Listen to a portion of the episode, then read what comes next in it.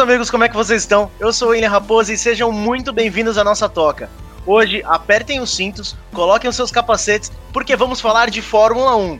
E como não era de costume, a gente sempre traz um especialista aqui no assunto. E hoje nós trazemos um, trouxemos um especialista diretamente de Amsterdã, Eduardo Gregório. Pessoal, valeu aí me chamar de especialista, acho que tá um pouco distante, mas... Talvez eu possa trazer um pouco aí do, do lado do fã, né, da, de quem gosta, de quem acompanha há muitos anos e, bom, muitíssimo obrigado pelo convite. Eu não tenho muitos amigos, né, não tem muita gente que, que gosta de Fórmula um, não é dos esportes mais populares, então falar disso aí com dois caras que eu conheço há quinhentos mil anos vai ser legal pra caramba. Obrigado. E como já não era de esperar, trouxemos aquele, o co-host aqui já no, do, do podcast na toca, Thiago Gattiona. Fala galera, beleza? Fala Fox, fala Du, seja muito bem-vindo aí ao podcast. E vambora, cara, vamos acelerar aí, aperta o cinto e manda bala. Já pra começar, Du, eu queria fazer uma pergunta pra você. Pra quem nunca viu Fórmula um, o que que é, como é que funciona, assim, quantas, são, quantas equipes estão no campeonato? Basicamente, a Fórmula um é o maior campeonato de automobilismo no mundo, né? E é um campeonato que viaja o mundo, é um circo que literalmente vai passando de cidade em cidade, é, nos lugares mais exóticos do mundo. E de uma maneira geral, cara, são dez equipes, são as, as equipes com, com os maiores investimentos, né? O, as equipes que gastam mais dinheiro em automobilismo são as equipes de Fórmula um. Dessas dez equipes, cada, cada uma delas tem dois pilotos, então no total nós temos dez pilotos. E o legal da Fórmula um é que os pilotos também são do mundo inteiro, diferente de outras categorias como a Fórmula Indy, por exemplo, que é mais focada na América do Norte. Na Fórmula um você tem gente no mundo inteiro. Infelizmente nenhum brasileiro nos últimos anos, aí, desde que o Felipe Massa saiu, né?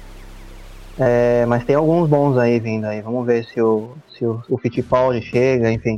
Tem o Drogovic na Fórmula dois, vamos ver. E quem são os pilotos mais tradicionais que estão vindo nessa temporada dois mil e vinte? Cara, esse ano, enfim, tem... Já dos dois anos pra cá, tem, obviamente, tem os, os que estão lá, os mais maduros, né? O, os que já estão há bastante tempo, já dez anos e pouco. Então temos o Lewis Hamilton, temos o próprio Kimi Raikkonen, que tá há milhões de anos na Fórmula um, não vai aposentar nunca. Tem uma galera nova vindo aí, né? Tem o Max Verstappen aqui da Holanda, que, que é uma puta de uma promessa. É, tem muitos fãs já no mundo inteiro, até pro... Tem um pouco de semelhança ali. E, pra, pra mim, particularmente, ele lembra um pouco um pouco Senna na maneira de dirigir. Bem agressivo, vai pro... Quando tem aquele gap ali, ele não deixa de ir. E tem também os novos, aí, as novas promessas. É, o, por exemplo, o Pierre, o Pierre Gasly, que ganhou a corrida no, na última, no último domingo, é, na Itália. Tem uma galera aí. Tem também, por exemplo, o Sebastian Vettel, né? Que, que pô, tá lá há bastante tempo, já quatro vezes campeão do mundo. Tem bastante gente bacana na Fórmula um. Aldu, eu ia perguntar pra você que o Hamilton vem ganhando tudo, né, no, nos últimos anos aí. E provavelmente ele vai ser o campeão agora. Você acha que ele vai, ele vai quebrar todos os recordes do Schumacher agora? Com certeza, cara. Esse ano ainda falta uma vitória, né, pra ele igualar o Schumacher. O Schumacher é... E um título, né? O Schumacher tem sete e o Hamilton tem seis. Então falta só um. E esse ano, claramente, ele tá bastante na frente do Valtteri Bottas, que é o companheiro de equipe dele. E tem, a Fórmula um tem esse negócio das hegemonias, né, cara? Todas as décadas aí tem alguma equipe que dispara na frente das outras e invariavelmente as outras equipes começam a reclamar porque eles não conseguem alcançar e aí as regras mudam. É, assim como teve a Williams no começo da década de noventa, a própria McLaren no final de, final de noventa, começo de dois mil. Depois teve a Ferrari, né, com o Schumacher, que ganhou acho que cinco títulos seguidos com o Schumacher. Daí mudaram todas as regras, né? É, exatamente, as equipes começam a ganhar muito, enfim, uma equipe começa a ganhar vários anos seguidos e aí as regras começam a mudar para tentar igualar um pouco o nível, né? E aproveitando, Du, falando de regras, como é que funcionam os esquemas das pontuações do campeonato? Cara, basicamente é o seguinte, o primeiro colocado ele ganha vinte e cinco pontos, o segundo colocado dezoito, o terceiro quinze e assim por diante, né? O quarto doze, dez, até o décimo colocado que leva a um ponto. Também tem uma coisa bacana que é uma regra nova, que se não me engano do ano passado, que quem faz a volta mais rápida ganha um ponto extra, é, o que é muito legal. E na verdade a Fórmula um ela são dois campeonatos simultâneos, né? Tem o campeonato de pilotos e tem o campeonato de construtores. Então esses pontos, quando o piloto chega em primeiro, leva vinte e cinco pontos, a equipe leva vinte e cinco pontos também. Ah, então você tem ali o campeonato, o, a, a condição geral no final ali, né, do final do campeonato. Geralmente é sempre na, na volta do, do Brasil, a última volta? É isso mesmo, Brasil, né? Posso ter enganado. Costumava ser a última, num, por um período foi logo no começo da temporada, depois mudaram porque sempre chovia, né? Em São Paulo ali, é, em março, enfim, chovia toda a corrida e era sempre um caos. Mudaram para o final da temporada, agora é a penúltima corrida, mas também sempre chove e é sempre incrível a corrida no Brasil. É sempre é a favorita de muitos pilotos, é a, a, a pista que eles mais gostam normalmente. E é sempre espetacular a corrida, sempre tem resultados incríveis, como por exemplo ano passado o Pierre Gasly chegou em segundo, né, na frente do Hamilton ali na... Pra quem viu aquela, aqueles últimos metros ali, foi umas, umas coisas mais emocionantes que eu já vi no Fórmula um. Cara, uma coisa que eu, que eu lembro, não sei se ainda é, Edu, mas a, acho que a corrida, pelo menos em Interlagos, ela é a única que é no sentido anti-horário, né? Não sei se, ela, se ainda tem algum outro circuito que hoje em dia é assim, mas por um grande período de tempo era só de Interlagos. É, eu acho que Singapura é anti-horário também, e deve ter alguma outra, mas eu sei que a grande maioria é sentido horário, e isso também gera ali um, um nível de... de estresse e gasto no piloto, porque eles costumam treinar o pescoço, principalmente porque o carro de Fórmula um ele gera força G comparáveis a pilotos de caça, né? Então eles treinam muito o pescoço e fazem várias corridas pro sentido horário, e aí chega no Brasil, sentido anti-horário, eles acabam se desgastando um pouco mais durante a corrida. Entendi. Fisicamente deve ser mais difícil. Só, só aproveitando que a gente tá falando do Brasil, vamos falar um pouco sobre o... Já aproveitando, né? Falar um pouco sobre os pilotos brasileiros, né? Que mais... mais marcaram a, a Fórmula um, né? A gente tem... Eu sei que tem muito... Se você conversar com qualquer pessoa sobre Fórmula um, as pessoas vão sempre responder a mesma coisa. Eu assisti a Fórmula um até o Senna. Depois o Senna não assisti mais. A mesma coisa quando a gente tava falando do episódio de... No, do episódio de tênis. Inclusive, se, não você, se você ainda não escutou o episódio de tênis, vai lá no nosso Spotify. Primeiro episódio, está incrível. E, e muito do que a gente falou no episódio de tênis se concretizou agora no final do U S Open, tá? Fica a dica. É incrível mesmo. Então, como a gente também falou no episódio de tênis que, que as pessoas pararam de assistir tênis quando o Guga parou, e as pessoas pararam de assistir é, a Fórmula um quando o, o Senna parou, a gente teve também algumas, algumas grandes voltas ali do... do Barrichello, do Felipe Massa. Vamos falar um pouquinho sobre os maiores pilotos da Fórmula um, né? Brasileiros. A gente deixa o Ayrton Senna pro final, obviamente, mas eu acho que a gente pode falar do Emerson Fittipaldi, do Nelson Piquet, do Chico Landi. É, cara, o, pô, pra, quem, pra quem conhece Fórmula um, realmente esses são nomes que, que marcaram a época, né? O Piquet era provavelmente o piloto mais alucinado que já existiu na Fórmula um, em formas de dirigir, de dar entrevista, enfim. Tem até um vídeo no YouTube que chama As Merdas que o Piquet Falava, né? Porque ele dava entrevistas e falava umas coisas assim, completamente sem noção. É, enfim, dava soco, né? Tem aquela, aquela corrida em Monza que ele estava em primeiro, foi ultrapassar um retardatário e bateu, perdeu a corrida e saiu dando... É, é bizarro, os dois de capacete e ele dando soco no capacete do, do outro cara. É, e eu, particularmente, eu sou, eu sou da geração do Senna, né? Eu comecei a ver... Enfim, eu vou fazer... trinta e cinco agora e década de noventa ali. Enfim, você queria falar do Senna por último, mas acho que eu vou falar, vou falar em primeiro. Porque a minha primeiríssima, uma das minhas primeiríssimas memórias da vida, assim, é acordar de madrugada pra ver o G P de, do Japão, né? É, eu não, nem lembro exatamente qual ano que era, era, foi o ano que o Senna jogou o carro contra o, o Prost logo na primeira curva. E é uma das primeiras memórias do meu pai me acordando de madrugada pra assistir a corrida. E foi aquilo que me... que me deixou, me deixou muito marcado aquela, aquela corrida ali, enfim, a, toda a experiência, né, acordar de madrugada, sentar na frente da T V, Galvão Bueno, é, a musiquinha do Senna, enfim, tudo aquilo me marcou de uma forma que até hoje, cara, eu religiosamente assisto todas as corridas por causa disso.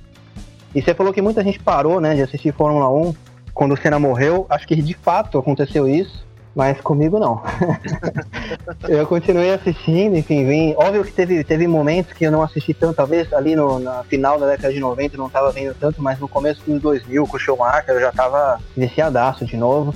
Mas voltando aí a falar dos pilotos brasileiros, né? O Piquet, como eu disse, um piloto muito bom, muito talentoso. Se eu não me engano, ele tem... Até fiz aqui na minha colinha, vamos ver aqui, o Piquet...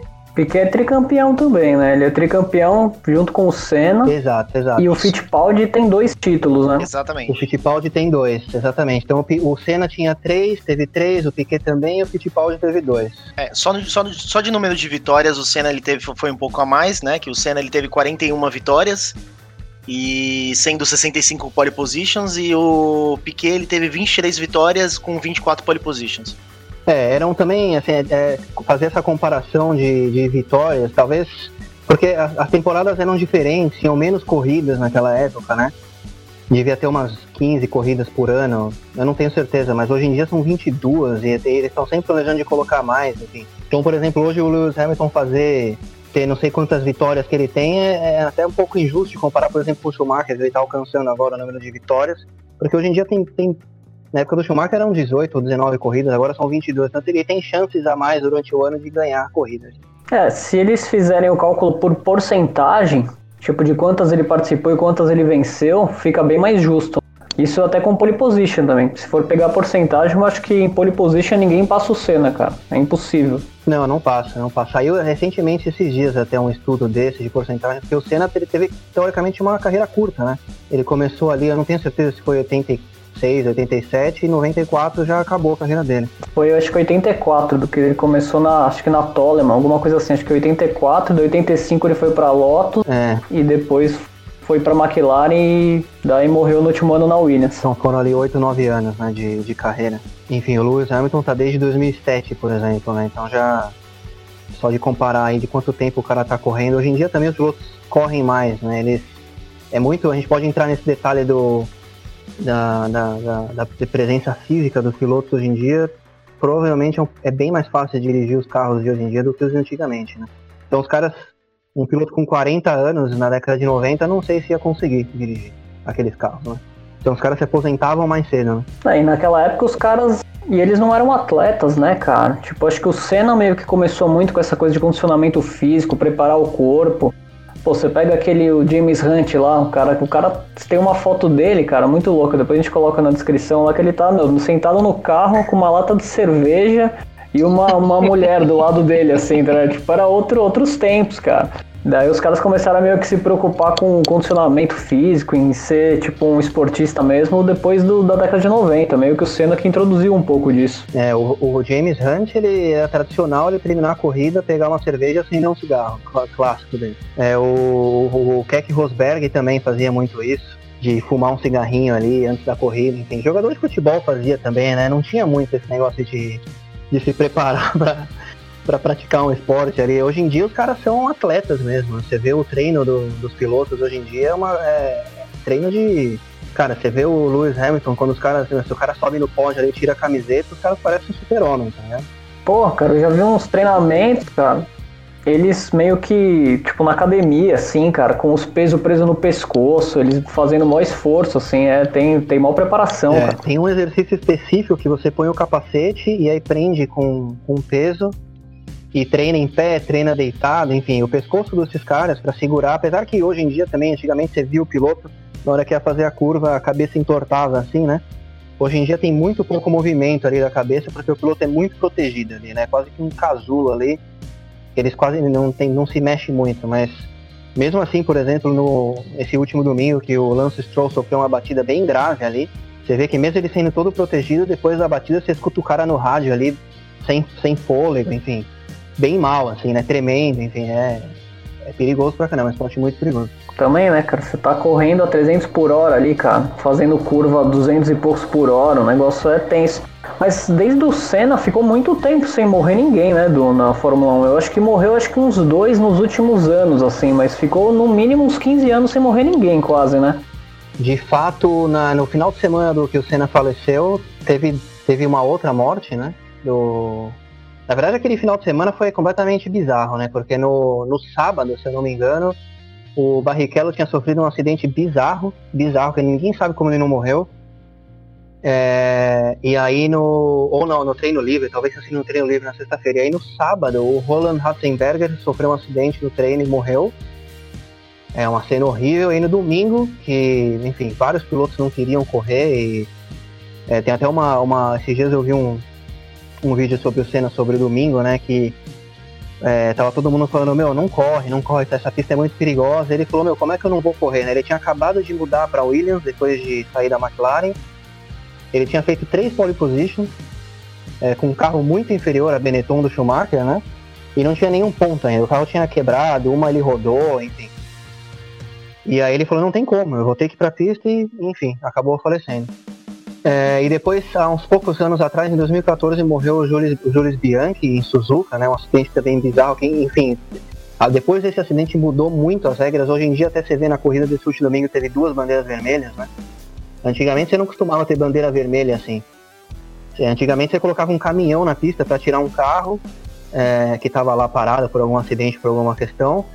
E, a, e continuava com o safety car ali, continuava com bandeira amarela, enfim, foi exatamente assim que o, que o Jules Bianchi morreu, né? Era uma bandeira amarela numa, em Suzuka, na chuva, e mesmo na bandeira amarela ele perdeu o controle do carro e bateu debaixo de um caminhão e morreu. E aí, essa foi a última, a última morte, né? Tirando a que teve na Fórmula dois ano passado também. Essa foi muito azar, né, cara? Porque ele acabou... Porque ele não, não foi um tipo um acidentaço, né, cara? Que ele, ele foi parar embaixo do... do caminhão que estava tirando um outro carro que tinha saído da pista antes, né? Exatamente, é. Esse acidente mudou muito a Fórmula um, porque faziam, como você falou, faziam muitos anos é, que não havia uma fatalidade na Fórmula um e, enfim, se, se achava que era muito seguro, que nunca mais ia acontecer de novo. E aconteceu, e depois disso eles colocaram o Halo, né, na Fórmula um, que inclusive salvou o Carlos Sainz no acidente que teve esse domingo, aquele acidente bizarro na, na reta, né, que era relargada e, enfim, alguns carros não... não largaram direito e os que vinham atrás bateram com tudo. E você vê na imagem que ia vir na cabeça dele uma peça do outro carro e o Halo salvou ele, basicamente. Então, assim, a segurança da Fórmula um mudou muito em questões do, da própria segurança do carro, né? Mas em questões de, de, de regras. Né? Hoje em dia, se tem um carro parado na pista, é, é safety car. Né? Se não fica mais outro carro parado na pista. Se entrar um caminhão, eles param a corrida. Se entrar um trator para puxar um carro, bandeira vermelha. O que eu acho super justo, né? Tem que ser assim mesmo. Segurança em primeiro lugar. É, não correm mais o risco, né? Exato. E, Edu, é, já que você comentou também do, do dia que o Ayrton Senna morreu, teve também um acidente com o Lewis Barrichello, que o Rubinho já vinha correndo, né? Desde a época do Senna. Ele que tem suas trezentas e trinta corridas, mais ou menos. É, você acha que ele foi muito injustiçado depois da, da morte do Senna? Com certeza, cara. É, se eu não me engano, aquela era a primeira temporada do Rubinho, ou a segunda, alguma coisa assim. E o brasileiro tem isso, né? Eu lembro do episódio do tênis que vocês estavam falando exatamente sobre isso, né? De um, de um herói nacional ter que ser substituído por outro, assim, não... E carrega o peso, né? Carrega aquele peso de ter que substituir. Mas imagina substituir o Ayrton Senna, cara. E a própria mídia fez muito isso, né? Colocou, colocou bateu muito na tecla de... de que aquela era a última esperança dos brasileiros na Fórmula um, e ele foi extremamente injustiçado de diversas formas, porque, na minha opinião, ele foi um excelente piloto, é um piloto que tem vários pódios, ganhou várias corridas, bateu na trave várias vezes, foi campeão. A própria mídia bateu muito, dizer pela Rede Globo, não só pela Rede Globo, mas por todos os veículos de comunicação que, que cobriam a Fórmula um. Depois da morte do Senna, ele foi meio que taxado como substituto, enfim. E ele tinha potencial, cara, pra... Não pra ser um Senna, porque o Senna não, nunca existiu um piloto como ele. Acho que nunca... Não tem como você. Nunca mais vai existir. É um piloto com aquele foco, né? Com, com aquele talento. Mas o Barrichello, ele era um excelente piloto, cara. Eu não tenho dúvida disso. E a própria comunidade da Fórmula um... Talvez se você perguntar no, no Brasil, pros brasileiros, eles vão falar que não. Que ele era o famoso segundo lugar, né? É piada, é meme, né? De, de quem chega atrasado. Mas se pergunta... chegando atrasado. É, mas se você perguntar para quem entende mesmo de Fórmula um, para a comunidade internacional de Fórmula um e os outros pilotos, enfim, muitos vão colocar ele como um excelente piloto, e ele, ele era inclusive um excelente... É, ele sabia mexer no carro muito bem, né? Inclusive tem uma história de que o Schumacher costumava... Co... Peraí, desculpa aí, chegou o ramen da... Enfim, tem uma história, né, de que o Schumacher costumava copiar o setup do carro do Rubinho, né? É, porque na verdade tem essa, assim, na Fórmula um o seu principal competidor é o seu companheiro de equipe, né?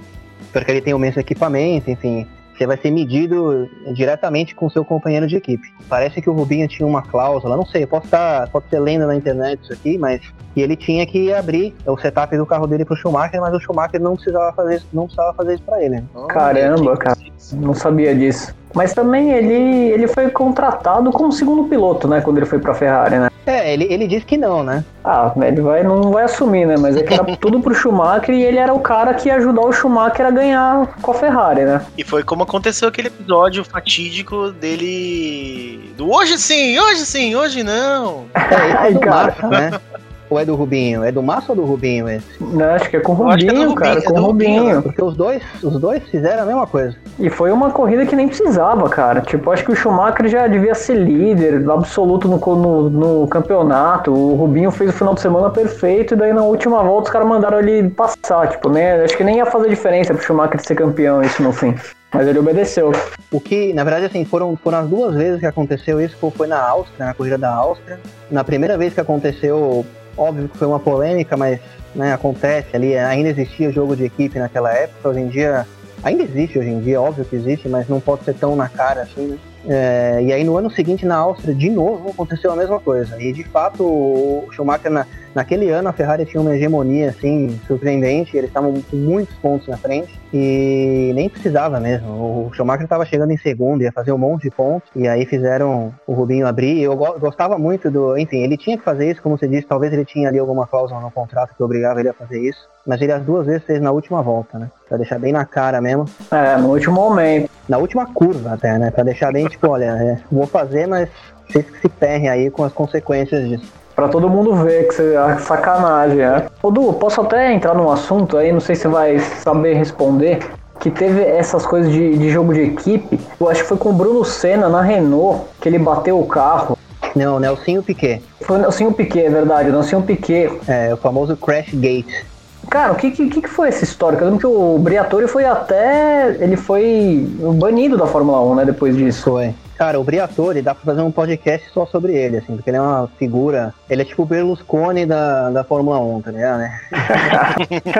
Enfim, o Briatore, cara, ele... Loucão, ele nem era... Se eu não me engano, ele não era nada a ver com Fórmula um. Ele não tinha nada a ver. Ele trabalhava na Benetton, que era uma marca de roupas, né? E a Benetton, assim como a própria Red Bull comprou uma equipe pra entrar na Fórmula um, a Benetton comprou uma equipe lá naquela época. Não, peraí, eu tô falando do Briatore na época da Benetton, mas isso aí já era Renault. Realmente, ele, a, a Benetton tinha virado Renault. É. E aí, o que aconteceu é que naquele ano... Benetton é aquela o Night, o Night of Color, é, né? Exatamente. E aí naquele ano a Renault tava com, com... Não tinha um carro muito bom ainda. Era um carro bom, mas não tava... tava era um carro ali meio de, de midfield pra frente, assim, né? E aí naquela corrida em Singapura, que eu acho que foi a primeira corrida em Singapura na história, foi a... Que por sinal, cara, eu vou contar a história toda, porque é, é inacreditável. As consequências desse dia foram...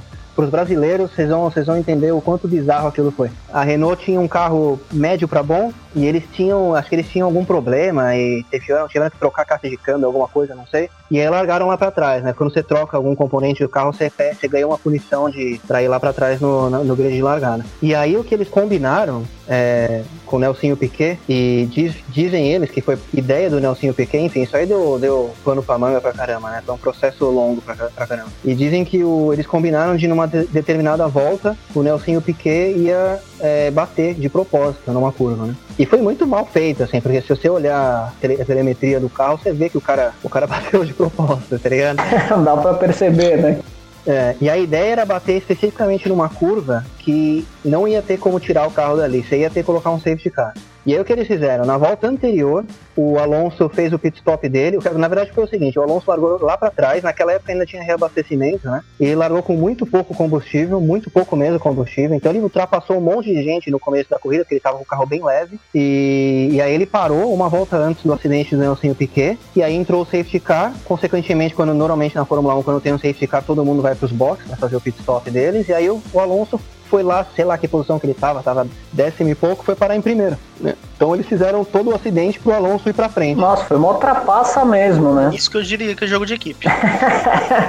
E aí o mais bizarro disso tudo é que, o, se eu não me engano, o Massa tava em primeiro nessa corrida. E aí por conta desse pit stop, ele tava assim, mas é, tava em primeiro bem na frente do, do Hamilton, acho que o Hamilton tava em segundo, e o, o Massa e o Hamilton tava disputando ali a, o campeonato, né? Pau a pau mesmo, ponto a ponto. E aí vocês devem lembrar que foi aquele pit stop do Massa que na hora que ele foi sair, o mecânico levantou aquele pirulito antes da hora e aí o Massa saiu com a mangueira de combustível ainda presa no carro, né? Nossa, foi nessa corrida, foi nessa cara, corrida. Não lembrava, cara. E aí no final do ano... Tudo errado para os brasileiros. É, e aí no final do ano, que foi a última corrida que naquele ano foi no Brasil, o Lewis Hamilton ganhou por um ponto. Se o Nelsinho Piquet não tivesse feito essa merda, essa batida, o Massa teria sido campeão, porque ele ia ganhar aquela corrida. Caramba, cara. Que bizarro. Não lembrava disso.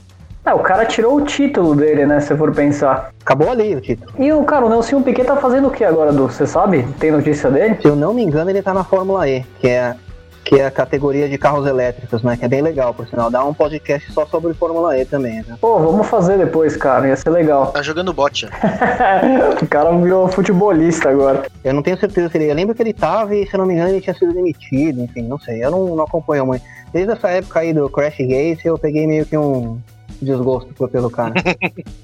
Du, e, e qual que é a diferença da Fórmula um, dois, três? Cara, basicamente a Fórmula um é o principal tier, né, o principal campeonato, é, e aí as categorias Fórmula dois e Fórmula três são as categorias de acesso. Então você pode imaginar, vamos imaginar que o piloto ele começa no kart e aí ele vai para uma categoria acima do kart, uma Fórmula Renault, uma, sei lá, tem uma na Nova Zelândia, que muitos pilotos vão correr lá. E aí eles vão para a Fórmula três, ali na, nos dezesseis, dezessete, dezoito anos. E depois eles vão subindo, né? Conforme eles, é, os pilotos que vão ganhando, enfim, que vão se destacando, vão para a Fórmula dois. E por sinal, eu falo aqui, cara, para quem gosta de automobilismo, assistir a Fórmula dois e a Fórmula três é muito legal, porque diferente da Fórmula um, a Fórmula um é um campeonato de construtores, isso quer dizer que cada equipe constrói o seu próprio carro. E na Fórmula dois e Fórmula três, os carros são idênticos, são idênticos. O que muda são os engenheiros e os, e os estrategistas, né? Então, fazer setup de carro, enfim, as estratégias, isso muda de equipe para equipe. Então, algumas equipes são melhores que as outras nesse sentido. Mas o carro é o mesmo, o equipamento é o mesmo. Então, os pilotos são... é no braço mesmo ali. O piloto que ganha é porque ele, ele é muito, muito bom mesmo. Manja mesmo. Então você vai subindo da Fórmula três, você vai pra Fórmula dois, da Fórmula dois você vai pra Fórmula um. E aí o que acontece, acho legal falar sobre isso, é que as equipes de Fórmula um, já há bastante tempo, elas têm as suas academias de piloto, né? Então, por exemplo, a, a Ferrari tem, tem a sua academia, que tem, se não me engano, eles têm três pilotos na Fórmula dois agora, e um deles é, é o filho do, do Schumacher, né?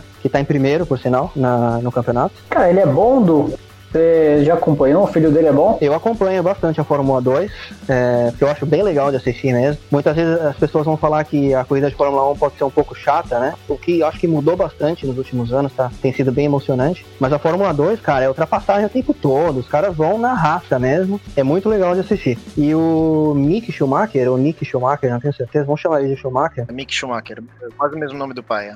Ele, ele, ele é bom, ele é bom, ele tá em primeiro e, enfim, você vê ele fazendo ali, tem vários caras bons vindo aí na, na Fórmula dois, e ele provavelmente, enfim, existe aí uma possibilidade dele ir pra Alfa Romeo no ano que vem, na Fórmula um, então pode ser que ele suba pra Fórmula um ano que vem. Quantos anos ele tem, Du? Ele é novo, não é? Em vinte e um. O Max Verstappen, ele entrou na Fórmula um, acho que com dezenove, se eu não me engano, né, ele foi bem precoce, e já entrou bem, assim, já entrou em alto nível, né? Ele é muito bom, cara, pra idade dele, meu, o cara pilota muito. Ele vai ser, eu acho que ele vai ser um futuro campeão, assim, quase certeza disso. É, o Mick tem potencial também pra, pra seguir os passos do, do pai. Infelizmente ele não tem o pai ali, né, pra dar os toques, ensinar, enfim. Ah, mas ele tem o tio, né? Tem o tio, tem o tio, que foi um bom piloto também. O Ralf Schumacher, eu lembro que na época que, que, tava, que, que era ali a hegemonia do Michael Schumacher, Ralf Schumacher sempre tava ali pegando o pódio. Cara, o Ralf Schumacher tem vitória pra caramba, eu não sei, não tenho certeza quantas vitórias ele tem, mas ele ganhou um monte de corrida, subiu no pódio um monte de vezes.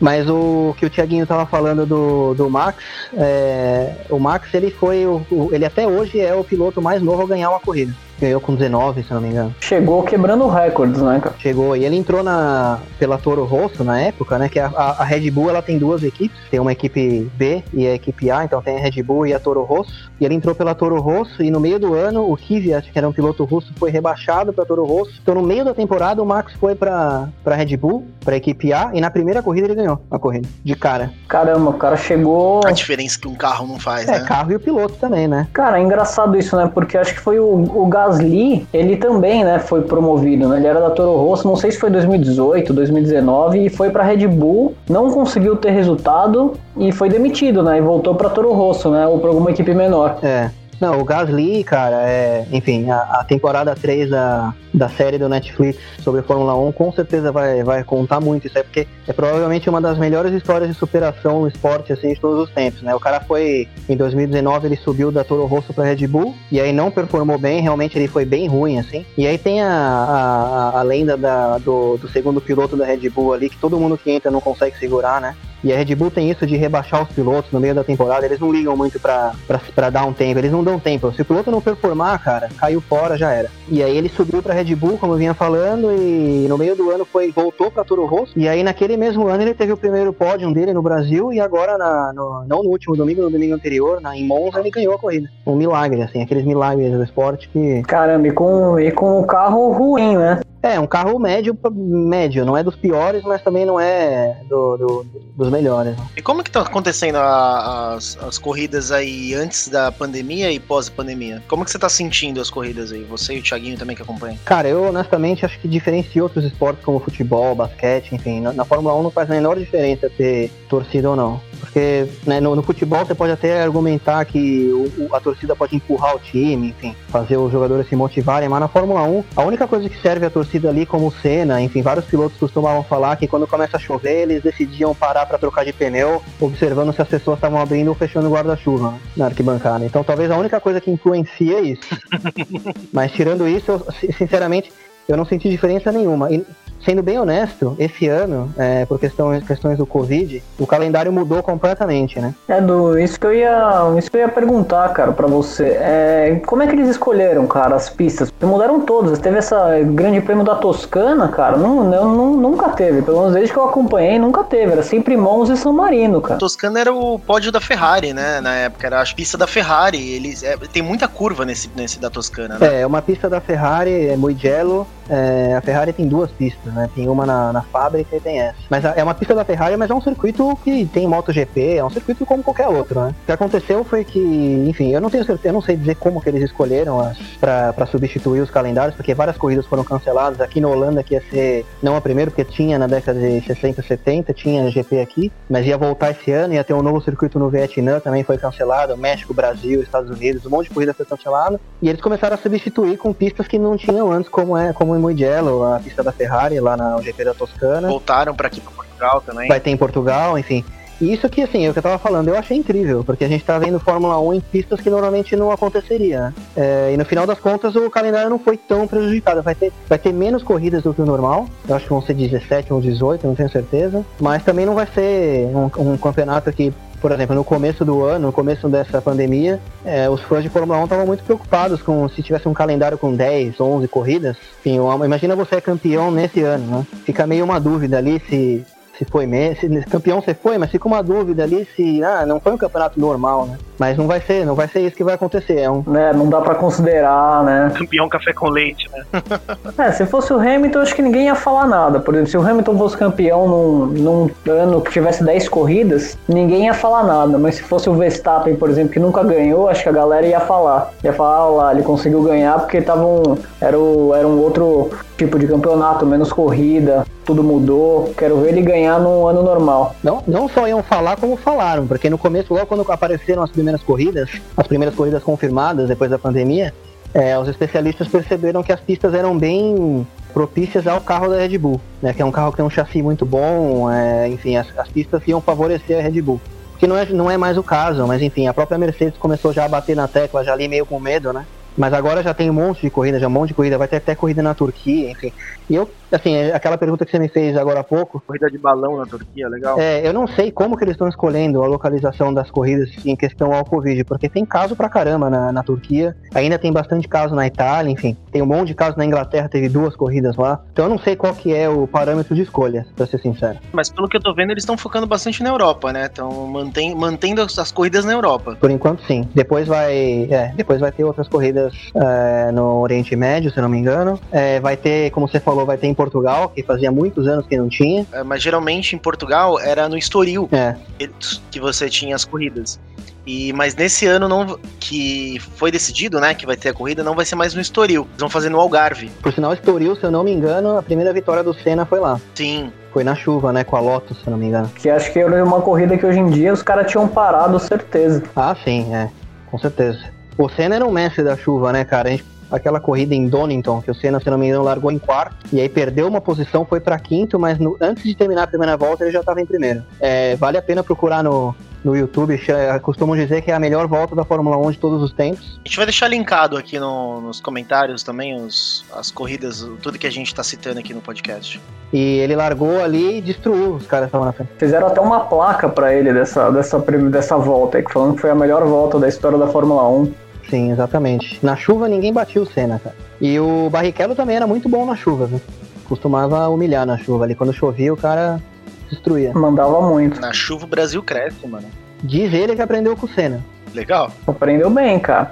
que, que você acha dessa rixa, cara, que tem aqui no Brasil do, dos piquetistas e dos caras que torcem pro Senna?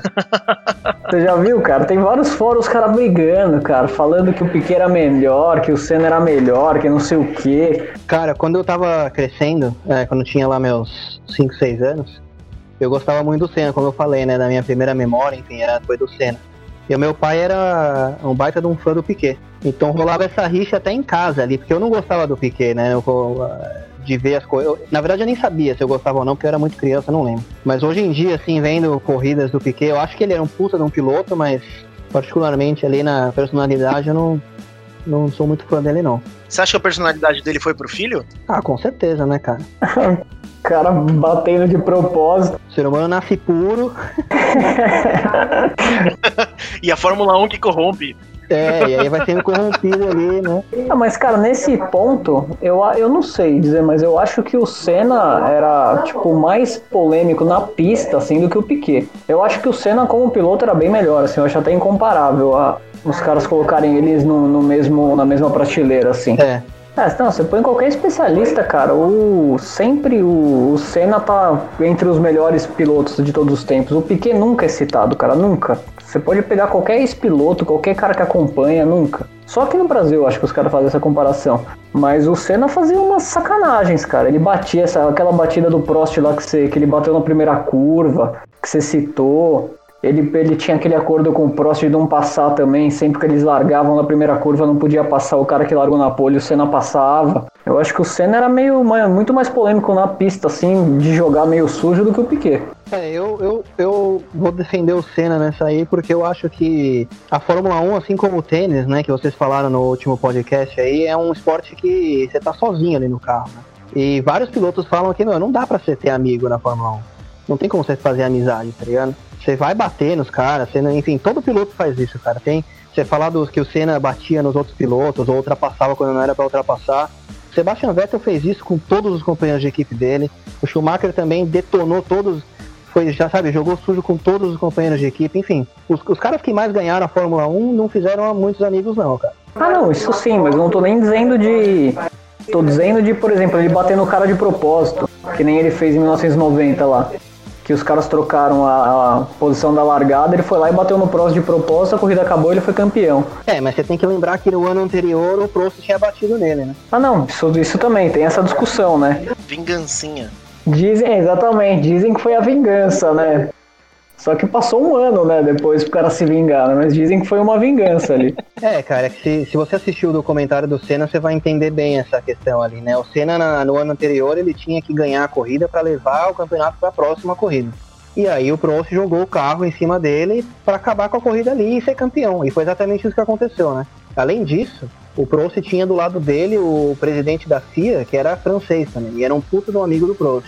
E não gostava do Senna, assumidamente. Então, assim, entendo que o Senna jogou o carro ali, mas, cara, sei lá, mano, eu acho que eu faria a mesma coisa, pra ser sincero, porque por mais que tenha passado um ano, por mais que tenha passado um ano, cara, a Fórmula um, mano, é, assim, é, é nervos à flor da pele o tempo todo, cara. Ainda mais naquela época, que não tinha muita regra, jogou o carro ali e acabou a corrida. E você ainda pode argumentar que, cara, o Senna pôs o carro no gap ali, né, porque o Senna falava.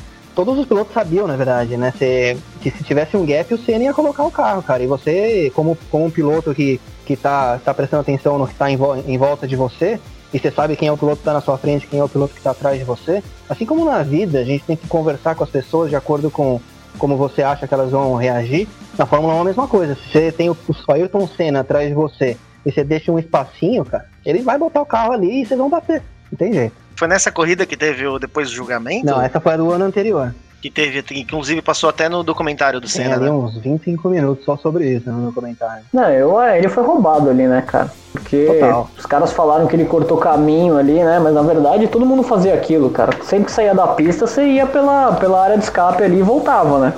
Essa foi a única corrida que fazer aquilo foi proibido, né? É, e cara, assim, na Fórmula um, você encontrar um, um buraco nas regras é uma, assim, uma coisa que os estrategistas, o estrategista que sabe pegar o manual ali da F I A e tentar achar buracos na regra para deixar o seu carro mais rápido, ou para, enfim, para fugir de uma punição, por exemplo, você, isso é normal, cara, você, você faz. O Schumacher teve uma corrida que, teve uma corrida na, na Inglaterra, se eu não me engano, que ele sofreu uma punição de dez segundos, É, não lembro exatamente porquê, ele estava em primeiro. Em segundo lugar vem o Mika Häkkinen atrás dele. E aí ele sofreu ali uma punição faltando umas, dez, umas, umas três voltas, se eu não me engano. E aí ele foi, ele tinha que, você tem que cumprir a punição antes de acabar a corrida, né? E aí o que ele fez foi que ele, na última volta, ele entrou nos boxes e aí passou pela linha de chegada, ou seja, acabou a corrida, e aí ele pagou dez segundos de punição, depois que a corrida já tinha acabado, e ganhou, cara. Ganhou, porque era um buraco na regra, tá ligado? Não tinha uma regra especificando isso. Mas mesmo ele passando depois da linha de chegada, contou. Contou. Cara, que absurdo. Diz a lenda que alguém na Ferrari, alguém na Ferrari abriu o manual correndo ali, uhum. e procurou, leu, falou, meu, se a gente fazer isso depois que ele passar da linha de chegada na última volta, tá tranquilo. Nossa. E aí fizeram. Os caras ficam lá, tipo advogado, né, cara? Os caras ficam achando uma brecha. Eu, eu particularmente acho a Fórmula um um esporte incrível, exatamente por causa dessas coisas, porque além de ser... Tem vários, vários níveis, né, a Fórmula um. Tem o nível do piloto, que tem as rivalidades, né? E aí tem o nível das equipes, e aí dentro da, do nível da equipe você vai ter é, o próprio desenvolvimento do carro, né, desenvolvimento de tecnologia. Aí você pode até falar de quanto que a Fórmula um colabora para o resto do mundo, né? Em segurança de transporte, em novas tecnologias, recuperação de energia, freio A B S, enfim, um monte de coisa que veio da Fórmula um, controle de tração, tudo isso nasceu na Fórmula um e foi pro consumidor depois, né? E aí dentro desse nível de equipe você também tem todo o lance da estratégia, que eu acho é uma das coisas mais legais da Fórmula um, é você ser manjar da estratégia, e aí isso vai incluir desde a escolha dos pneus, que horas que o piloto vai, vai parar no pit stop, que volta que ele vai fazer o pit stop, enfim. E aí entra nessas coisas que a gente estava falando de quando que ele vai cumprir uma punição, por exemplo, enfim. Isso que eu acho legal da Fórmula um, né? Tem todos esses níveis de, de competi- competitividade que acaba influenciando no resultado. Pô, tá da hora. E o que, que você tá, que, que você acha que vai mudar da, dessas corridas que aconteceu agora, principalmente da última corrida em, em Toscana, para a temporada dois mil e vinte e um? De dois mil e dezenove para dois mil e vinte já não mudou muita coisa, porque era esperado que em vinte e um a, as regras mudassem completamente, então as próprias equipes nem investiram muito em mudar dos carros do ano passado para esse ano, mas aí por conta do Covid eles postergaram para vinte e dois, se eu não me engano, então ano que vem não vai mudar muita coisa, assim, em questão de, dos carros, enfim, como que os carros É, performem, como, até como eles se parecem, né? Talvez o que mude, cara, é porque, por exemplo, essa corrida que teve na, em Mugello agora, primeiro que os pilotos amaram correr lá. Foi a primeira vez que a Fórmula um correu lá e os pilotos gostaram muito. Nossa, mesmo, mesmo finalizando a corrida com oito pilotos a menos? É, mas isso que foi incrível, né? Isso que foi incrível. A corrida tinha... É, não tinha dado nenhuma volta, já tinha seis carros para fora, né? De tantas batidas que tiveram. Talvez mude isso, talvez eles acrescentem algumas corridas que, que, que os fãs gostaram, mas em questão de regra não vai mudar muita coisa não, pro ano que vem. E aí em vinte e dois, se eu não me engano, eu posso estar enganado se é vinte e dois mesmo, vai mudar completamente a Fórmula um. Porque a Fórmula um ela tem uma questão de então, da aerodinâmica na Fórmula um, que é provavelmente um dos pontos mais importantes, né, da performance do carro, mas na Fórmula um se investe tanto e faz tanto, tanto trabalho em aerodinâmica que você cria o que eles chamam de ar sujo. Então o carro que vem atrás, tem um carro na frente, o carro que está atrás, ele não consegue performar da mesma forma, de diversas maneiras. Uma, uma das maneiras, por exemplo, é a própria questão aerodinâmica, como está vindo um ar sujo balançado do carro da frente, porque esses carros têm vários spoilers, tem é, aerofólio na frente e atrás, os spoilers do lado, enfim, tem um monte de coisa bagunçando o ar para quem vem atrás. Além dessa questão da aerodinâmica para o carro de trás, que não vai ter um ar limpo, você também acaba causando problema de aquecimento no carro de trás, por exemplo. Então você alcançar o cara que está na sua frente e fazer a ultrapassagem, hoje em dia, é muito difícil. Né? Então eles vão mudar as regras para dois mil e vinte e dois para diminuir a quantidade de, de, de coisas que as, que as equipes podem, podem fazer em questões aerodinâmicas. E a ideia é deixar os carros mais competitivos entre si. E a ideia é fazer a corrida roda a roda, né? E permitir que os pilotos se alcancem e, fa- e tenha mais ultrapassagem, enfim. Que é o que os fãs costumam reclamar, né? Que a, a Fórmula um moderna, de atualmente, tem pouco ultrapassagem. O que já vem mudando, né, com, com a asa que abre, né, hoje em dia você está menos de um segundo do carro da frente, você consegue abrir a sua asa, que é para deixar o carro mais rápido, né, tem menos resistência aerodinâmica, e aí teoricamente você consegue alcançar esse carro. Mas essa questão do ar sujo é muito importante. Acho que nos últimos dez anos, né, ou do, que eles vêm, sei lá, nos últimos dez, quinze, que eles vêm querendo aumentar o número de, de ultrapassagens constantemente, né? Todos, todas as mudanças de regras, eles têm aí como viés aumentar a, competi- a competitividade, né? Exatamente, cara. É sempre essa busca eterna para deixar a corrida mais emocionante. Dudu, então a tendência ano que vem é que a Mercedes domine de novo, já que provavelmente não vai ter muita mudança e muito investimento. Acredito que sim, cara. A Mercedes é... Enfim, essas próprias regras que eles estão fazendo agora, por exemplo, esse ano, no meio da temporada, eles baniram é, uma coisa que chama o modo do motor, né? Que no, durante a corrida o piloto consegue no, no volante deixar o motor com uma octanagem mais alta ou usar um pouco mais de energia, porque na Fórmula um você tem o um motor, é, a Fórmula um é um híbrido, né? Ele tem o motor, a combustão, mas ele também tem bateria que coloca uns cavalos a mais ali. Então você consegue, durante a corrida, o piloto consegue mudar o modo de motor, que eles chamam de party mode, né? Que na, no, no, no qualifying, no, no treino classificatório, eles colocam o motor no máximo, e o motor ali vai aguentar uma volta nesse, nesse modo no máximo, né? Ele vai gastar combustível pra caramba, serve pra uma volta mesmo, só pra você ver o seu tempo e fazer a qualificação. Mas aí na corrida os pilotos conseguiam, a, até a última, até a, antes da, dessas duas corridas que teve na Itália, eles conseguiam mudar, e de repente você tá ali chegando em alguém na frente, você colocava o motor em, é, num modo mais rápido, e aí você consegue ultrapassar esse cara. E eles mudaram isso. Talvez as equipes não queiram admitir tanto que foi isso, mas claramente foi por conta da Mercedes, por conta dessa hegemonia da Mercedes. Acho legal até falar que ano passado, assim, basicamente a Ferrari estava roubando, né? Eles estavam com... A Ferrari tem esse histórico aí, a Fer... todas as equipes, né, deram... fizeram traquinagens aí.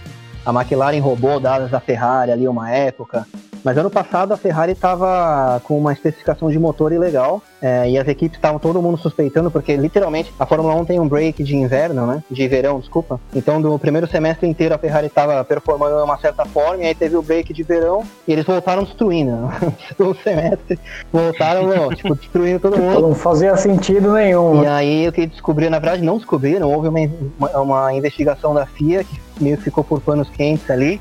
Ninguém sabe, de fato, o que, que aconteceu. É, e aí a gente pode até entrar, porque foi, foi por conta disso que a Ferrari tá um lixo total esse ano, né? Porque eles tiveram que voltar à especificação anterior do motor, porque eles estavam fazendo alguma coisa que não era legal. E aí esse ano eles estão completamente... Quem assistiu a corrida nesse último domingo, você vê que drama que é a Ferrari, né? A Ferrari completando mil corridas. Já viu a, a vergonha que foi, né? É, a Ferrari completando mil corridas e terminaram em, em nono e décimo, se não me engano, mas tinham doze carros, né? Então, tipo... Não, cara, nunca vi, cara, a Ferrari tão mal assim, cara. Nunca vi, não me lembro, assim. Já teve. A Ferrari tem esse negócio de nacionalismo, né? De eles...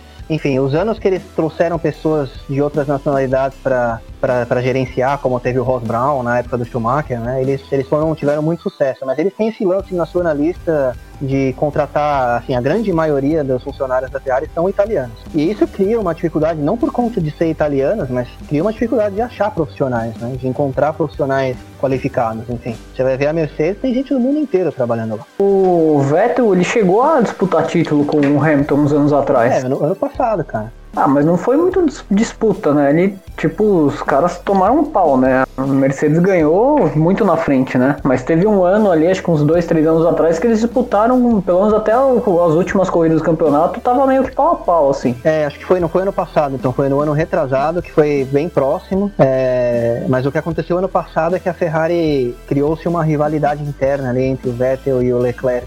Leclerc é uma surpresa aí também, bem novo, não sei quantos anos exatamente ele tem, mas também veio recentemente da Fórmula dois e também chegou de voador ali na Ferrari. E aí o Vettel, enfim, eu gosto muito do Vettel, mas toda vez que ele se depara com um piloto mais novo, aconteceu a mesma coisa com o Ricardo na, na Red Bull, e o Ricardo chegou e bateu ele, ele foi, saiu da Red Bull, foi pra Ferrari, e aí quando o Leclerc entrou, bateu ele e agora tá, tá de saída também, indo pra Aston Martin, né? Ano que vem. Por sinal, ano que vem, uma das mudanças é que vai ter essa equipe, a Aston Martin, que na verdade é a, é a Racing Point, que é o carro rosa, pra quem assiste Fórmula um, é o carro rosa que algumas pessoas chamam... É, surpreendente, algumas pessoas chamam de Mercedes rosa, né? Porque eles copiaram é, a Mercedes do ano passado. Isso que é esse negócio da Fórmula um, né? As equipes se copiam, roubam informação uma das outras, enfim. É, a Racing Point é da Mercedes, não, né? A Racing Point usa motor Mercedes, mas não é da Mercedes. A Racing Point atualmente ela é, é o dono da Racing Point é o, o Stroll, é o que, que na verdade sim, o piloto é o Lance Stroll e o pai dele é o dono da equipe. O pai dele comprou a equipe, era a Racing Point, a Racing Point entrou, desculpa, era a Force India, chamava Force India, que era de um indiano, que eu não vou lembrar o nome dele agora, mas era um cara que estava metido em várias mutretas, enfim, meio, meio mafioso aí, sei lá, não vou, enfim, não vou falar nada porque eu não tenho muita informação. Mas é uma equipe que entrou em concordata, eles é, chegaram a falir, né, e, e aí o que aconteceu foi que o, o pai do Lance Stroll, que na época estava na Williams, é, que ele era um piloto pago, né? A Williams tem muito disso de trazer, na Fórmula um tem muito disso, na verdade. O piloto, ele às vezes tem que pagar para entrar na equipe, né? Tem que trazer um patrocinador, enfim. E aí a, a Force India estava falindo, o pai do Lance Stroll comprou a equipe, girou Racing Point, continuou rosa, continuou rosa, o carro já era um carro rosa, continuou rosa. É, e aí nesse ano, o que eles fizeram foi que, o que foi descoberto esse ano é que eles usaram câmeras três D para tirar fotos da Mercedes do ano passado e copiaram. Copiaram o carro. É, é conhecido como Pink Mercedes, a, a Racing Point. É, porque o que aconteceu é que o pai do Lance Stroll, como eu ia falando, ele comprou essa equipe, mas ele também comprou a Aston Martin, a montadora. Né? Então, ano que vem vai virar a Aston Martin Fórmula um, e vai ter o Sebastian Vettel como piloto. Grande Sebastião. Ô, Du, deixa eu te... cara, você falou da Williams. Ela foi comprada agora, né? Esse ano. Finalmente eles venderam. E você tem aí boas perspectivas para eles? O que, que você acha que vai acontecer? Cara, muita gente diz que demorou muito, né, para eles venderem, enfim. É, foi a, é a última equipe familiar clássica, né, da Fórmula um. Tem a Haas ainda, que é do, do Haas, que é uma equipe, enfim, é uma empresa familiar também americana, já envolvida no automobilismo há muitos anos, mas que nos últimos quatro anos eles estão na Fórmula um. Mas a Williams, enfim... Pra quem conhece Fórmula um, Williams é um nome que tá sem, né? Você fala de Fórmula um, você fala de Williams, você fala de Fórmula um. E eles tiveram, enfim, anos e anos de sucesso, vários pilotos. É... Alain Prost correu lá, Ayrton Senna correu lá. O... Não, o Nigel Mansell, uma porrada de piloto, cara. Campeão lá, Damon Hill, Jacques Villeneuve. É, teve anos e anos de sucesso e o próprio Felipe Massa encerrou a carreira lá, né? E eles vinham aí em vários anos com um budget muito pequeno em comparação às outras equipes, né? Estavam com pouca grana, né? E na Fórmula um ter pouco dinheiro é... Ter um investimento alto, um budget alto é essencial para você ganhar. E era essa última equipe familiar, né? Do Frank Williams e da Claire Williams. A, a, a corrida em Monza, há dois finais de semana atrás, foi a última corrida com a família ainda sob controle. E agora foi vendida para um consórcio aí de investidores, enfim. Eu estou esperançoso, eu espero que eles mantenham o nome, eles, eles dizem que vão manter o nome Williams, porque seria uma grande perda, né? Perder esse nome, enfim.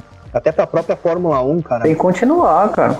Exatamente. É, eu acho que é um, seria um desrespeito, assim, né? Tirar o nome Williams da Fórmula um. Sim, cara.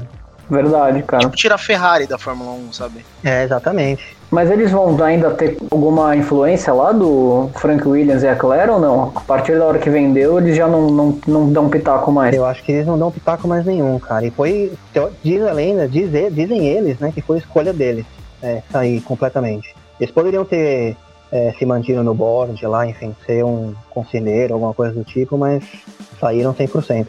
Inclusive levaram uma coisa bacana, né? A Williams levava é, o nome do Senna no carro até hoje, né? Tinha escrito Senna na Williams até hoje. E também tinha o nome da, da mãe da Claire Williams, eu não sei exatamente o nome dela, enfim, da esposa do, do Frank, que faleceu alguns anos atrás, também tinha o nome. E eles levaram o nome dela junto, eles falaram para não deixar mais o nome dela. Enfim, a família saiu de fato. O nome do Senna, eu imagino que vai continuar lá para frente, o S do Senna, né? Imagino que continue lá para sempre, porque, enfim, uma homenagem aí que provavelmente vai existir para sempre, mas a família tirou completamente. A única coisa que vai manter, de fato, é o nome Williams.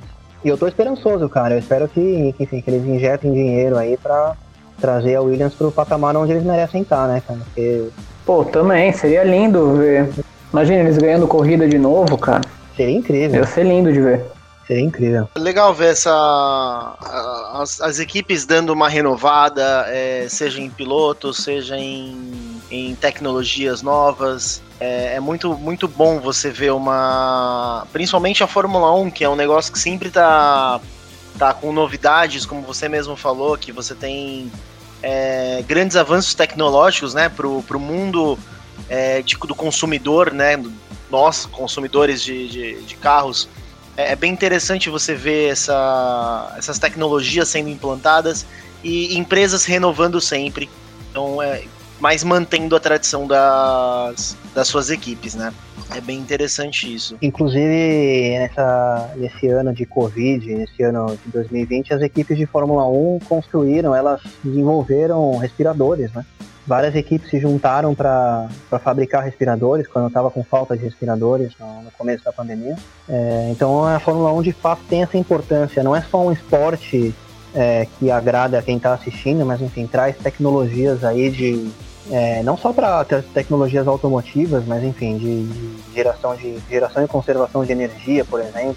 A verdade é que é o seguinte, a, a, as, as equipes todas elas têm sedes em lugares diferentes no mundo, mas tem um lugar na Inglaterra que você sobe numa montanha assim e você consegue ver dez equipes. Eu não tô, não tô brincando, são, é uma montanha que você sobe e você consegue ver quase todas as equipes no mesmo lugar, onde elas estão.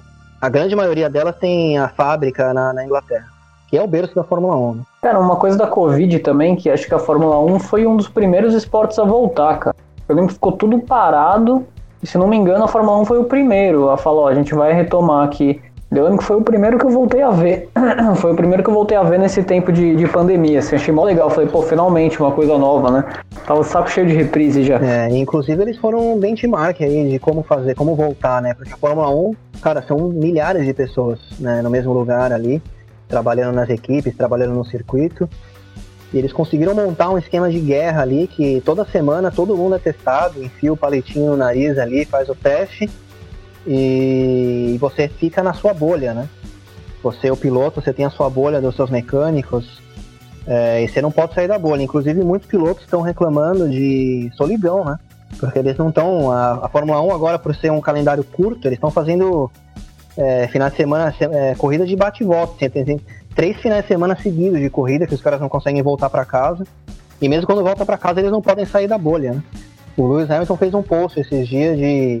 uma questão meio falando do lado de, enfim, lado psicológico dele, de depressão, enfim, ele tava reclamando desse lado de que ele não consegue, né, ele não tem ninguém pra conversar, enfim. Você tá ali na sua bolha, no seu quarto de hotel, e é isso, cara, não... vem das mesmas pessoas da sua bolha, enfim. Que é engraçado que os pilotos de Fórmula um já estão acostumados a ficar sozinhos, né, cara, porque os caras viajam o ano inteiro, né, estão sempre fora de casa, e mesmo assim eles estão sentindo, né. Com certeza, cara. A Fórmula um, no geral, ela é um esporte bem elitista, né? É, enfim, é um esporte caro, muito caro. É um esporte que, assim, o único piloto negro é o Lewis Hamilton. Não me lembro se teve outro. É, e ele tá até nessa, acho bem bacana. É, esse ano ele tá batendo bastante nisso. Enfim, tem usado a plataforma dele para falar sobre esse problema, né? Eu acho incrível, acho que ele tem que fazer isso mesmo. Inclusive, o último pódio dele foi isso, né? Exatamente. No último domingo ele usou uma camiseta é, como forma de protesto para lembrar que os, os policiais que mataram uma mulher estão é, livres ainda. Uma mulher que é, eles entraram na casa errada e mataram a mulher. Ainda estão soltos. E estão soltos ainda, né? Policiais raramente são presos nesse... E eu vi que a FIA, por algum motivo, tava, a FIA, por algum motivo, estava investigando ele, cara, o pódio do Hamilton. Como assim, cara? Por... Existe uma questão da FIA de você não poder fazer é, declarações políticas. Mas isso não é declaração política. É, eu também acho que não. É, lendo na internet sobre isso, muita gente acha que é político, porque é um caso federal, ou um caso, enfim, um caso onde tem já um processo em andamento. E, enfim, eu acho que É, quanto mais as pessoas falarem sobre isso, melhor, na minha visão. Então, mas o que eu vi que a FIA está investigando não é necessariamente o protesto que ele fez, mas sim as regras. Eles estão querendo ditar melhor as regras de como fazer esse tipo de protesto, que eu acho uma puta uma besteira, né? Ele ia ser punido por causa disso? Ele ia perder ponto? Ia acontecer alguma coisa com ele? Já vi hoje que não vai ter punição nenhuma. E se tivesse também, cara, pelo amor de Deus, né, mano? É, ia ser ridículo, né, cara? Os caras não iam conseguir fazer isso hoje em dia, eu acho. Assim, a comunidade ia cair matando eles. É, com razão, né? É. Porque não faz sentido, né, cara? Você punir o cara por causa de um posicionamento. Mas, enfim, a Fórmula um tem isso, né? De ser um esporte extremamente masculino e branco. Sempre foi assim, espero que mude, cara, espero que, enfim, o Lewis Hamilton vai se tornar o, provavelmente o maior piloto de todos os tempos nos próximos anos. Eu acho incrível, vai ser o maior piloto de todos os tempos, do esporte, um dos esportes mais elitistas do mundo, vai ser um piloto negro. Animal. E eu acho que isso vai ser, vai ser incrível. Ele tem quantos anos? Uns trinta e poucos já, né? Ele tem a minha idade, cara, tem trinta e cinco. Ele deve correr por mais uns cinco por aí. Você acredita nisso? Eu acho que sim, cara. Ele parece muito jovem, cara, ainda. Sim, cara. Além de tudo, ele é vegano, né, cara? Ele tem toda essa questão é, dos problemas climáticos. Enfim, ele, ele é um cara que usa muito bem a plataforma dele, na minha opinião. É, algumas pessoas criticam isso, porque às vezes ele fala as coisas meio que na, na empolgação ali. Mas eu acho que, cara, quanto mais pessoas falarem, falarem sobre essas coisas, melhor. E ele, como, como você falou, tem trinta e cinco, cara. E hoje em dia, na Fórmula um, a Fórmula um hoje em dia é, é bem mais fácil dirigir um carro hoje em dia do que há dez, quinze anos atrás. Eu acho que ele vai fácil. Se você olhar o físico dele, enquanto esse cara se prepara, ele vai fácil até uns quarenta, se não for mais. Pode ser que ele perca a empolgação, né? Depois que ele bater aí o recorde do Schumacher, que eu acho que ele bate esse ano. Os recordes, né? Talvez ele tente fazer oito títulos. E vai parar no auge, né? Mas se deixar, o cara faz dez títulos, né? Eu acho assim. Esse ano é o sétimo título dele, né? Se ele for campeão. Se ele ganhar esse ano, ele faz sete. É, ele iguala o Schumacher esse ano, se ele ganhar. E tem vários pilotos, enfim, o próprio Vettel, os pilotos já dessa, dessa certa idade, os mais veteranos, muitos deles eles querem esperar essa mudança de regra que eu falei de dois mil e vinte e dois, né? Eles querem esperar para correr nesse carro. Vai ser um carro, enfim, você pode pôr o... Eu vou mandar o link pra vocês depois. É um carro com um look super futurista, assim. Vai ficar bem legal a Fórmula um. Espero que, que eles resolvam esses problemas de, de ultrapassagem, que a corrida fica um pouco mais competitiva, né? Legal. E também tem um lance que eu esqueci de falar, que é o budget cap. Enfim, a, a, como eu tava falando, né? As, as equipes investem muito, e as equipes que investem mais, elas conseguem melhores resultados, né? Como qualquer, qualquer coisa na, na vida, nos negócios, enfim. Quem, quem investe mais costuma se dar melhor. E agora eles, eles criaram esse teto orçamentário na Fórmula um, que eles vão ter um limite de gastos, que é até para igualar um pouco o nível das equipes, né? O que eu acho muito bom também. E vai acabar caindo no fair play financeiro também, qualquer coisa. Exatamente. Mas esse teto, ele é tipo um teto razoável? Por exemplo, as equipes pequenas chegam nesse teto ou não? Esse é um teto só para as equipes grandes? Porque às vezes os caras colocam um teto lá absurdo que as pequenas nunca vão chegar lá, então às vezes não faz diferença. É, eu honestamente não sei te dizer, mas é, que eu saiba, todas as equipes assinaram o Tratado de Concórdia, se não me engano, acho que é esse o nome. As entrevistas que eu vi das equipes menores, como a Haas, como a Williams, eles pareciam satisfeitos com o acordo. Pô, que bom, cara. Quanto mais a igualdade, né, cara, nas condições, melhor. Vai ser muito melhor o campeonato. Também acho. Du, pro pessoal que tá entrando agora no mundo da Fórmula um, que tá querendo compartilhar com você experiências e de corridas incríveis, como você disse pra gente aqui que você viveu. O que você recomenda para essas pessoas assistirem? O que você recomenda? Filmes, séries ou até mesmo corridas passadas? Cara, eu tenho um, um documentário, um documentário não, desculpa, uma série na Netflix chamada Dirigir para Sobreviver, que eu já tô assistindo pela segunda vez porque é incrível. É, enfim, é, é da Netflix, então você espera que a qualidade é boa, né? Eles estão gravando já a terceira temporada esse ano, é, e vale muito a pena, assim, você vai entender bem como funciona essa dinâmica da Fórmula um, como funciona toda a questão do final de semana, como o final de semana se constrói, né? Na sexta-feira com, com o treino livre, depois a qualificação, depois a corrida, todas as rivalidades, enfim, é, todos os dramas pessoais dos pilotos, tudo isso, assim, é, muito, é como se fosse um reality show da Fórmula um. É, no Netflix também tem um documentário do Fangio, que a gente não falou dele, mas o Fangio foi o grande primeiro, né, foi o primeiro grande piloto, é, o piloto argentino, foi o Manuel Fangio, que ganhou cinco vezes o, o, o campeonato, lá na década de cinquenta, enfim. Eu não vi ainda esse documentário, mas me falaram muito bem dele, tá na lista aqui pra ver. É, tem um documentário da Williams, que vale muito a pena, que se eu não me engano tá na Netflix também, o nome é Williams.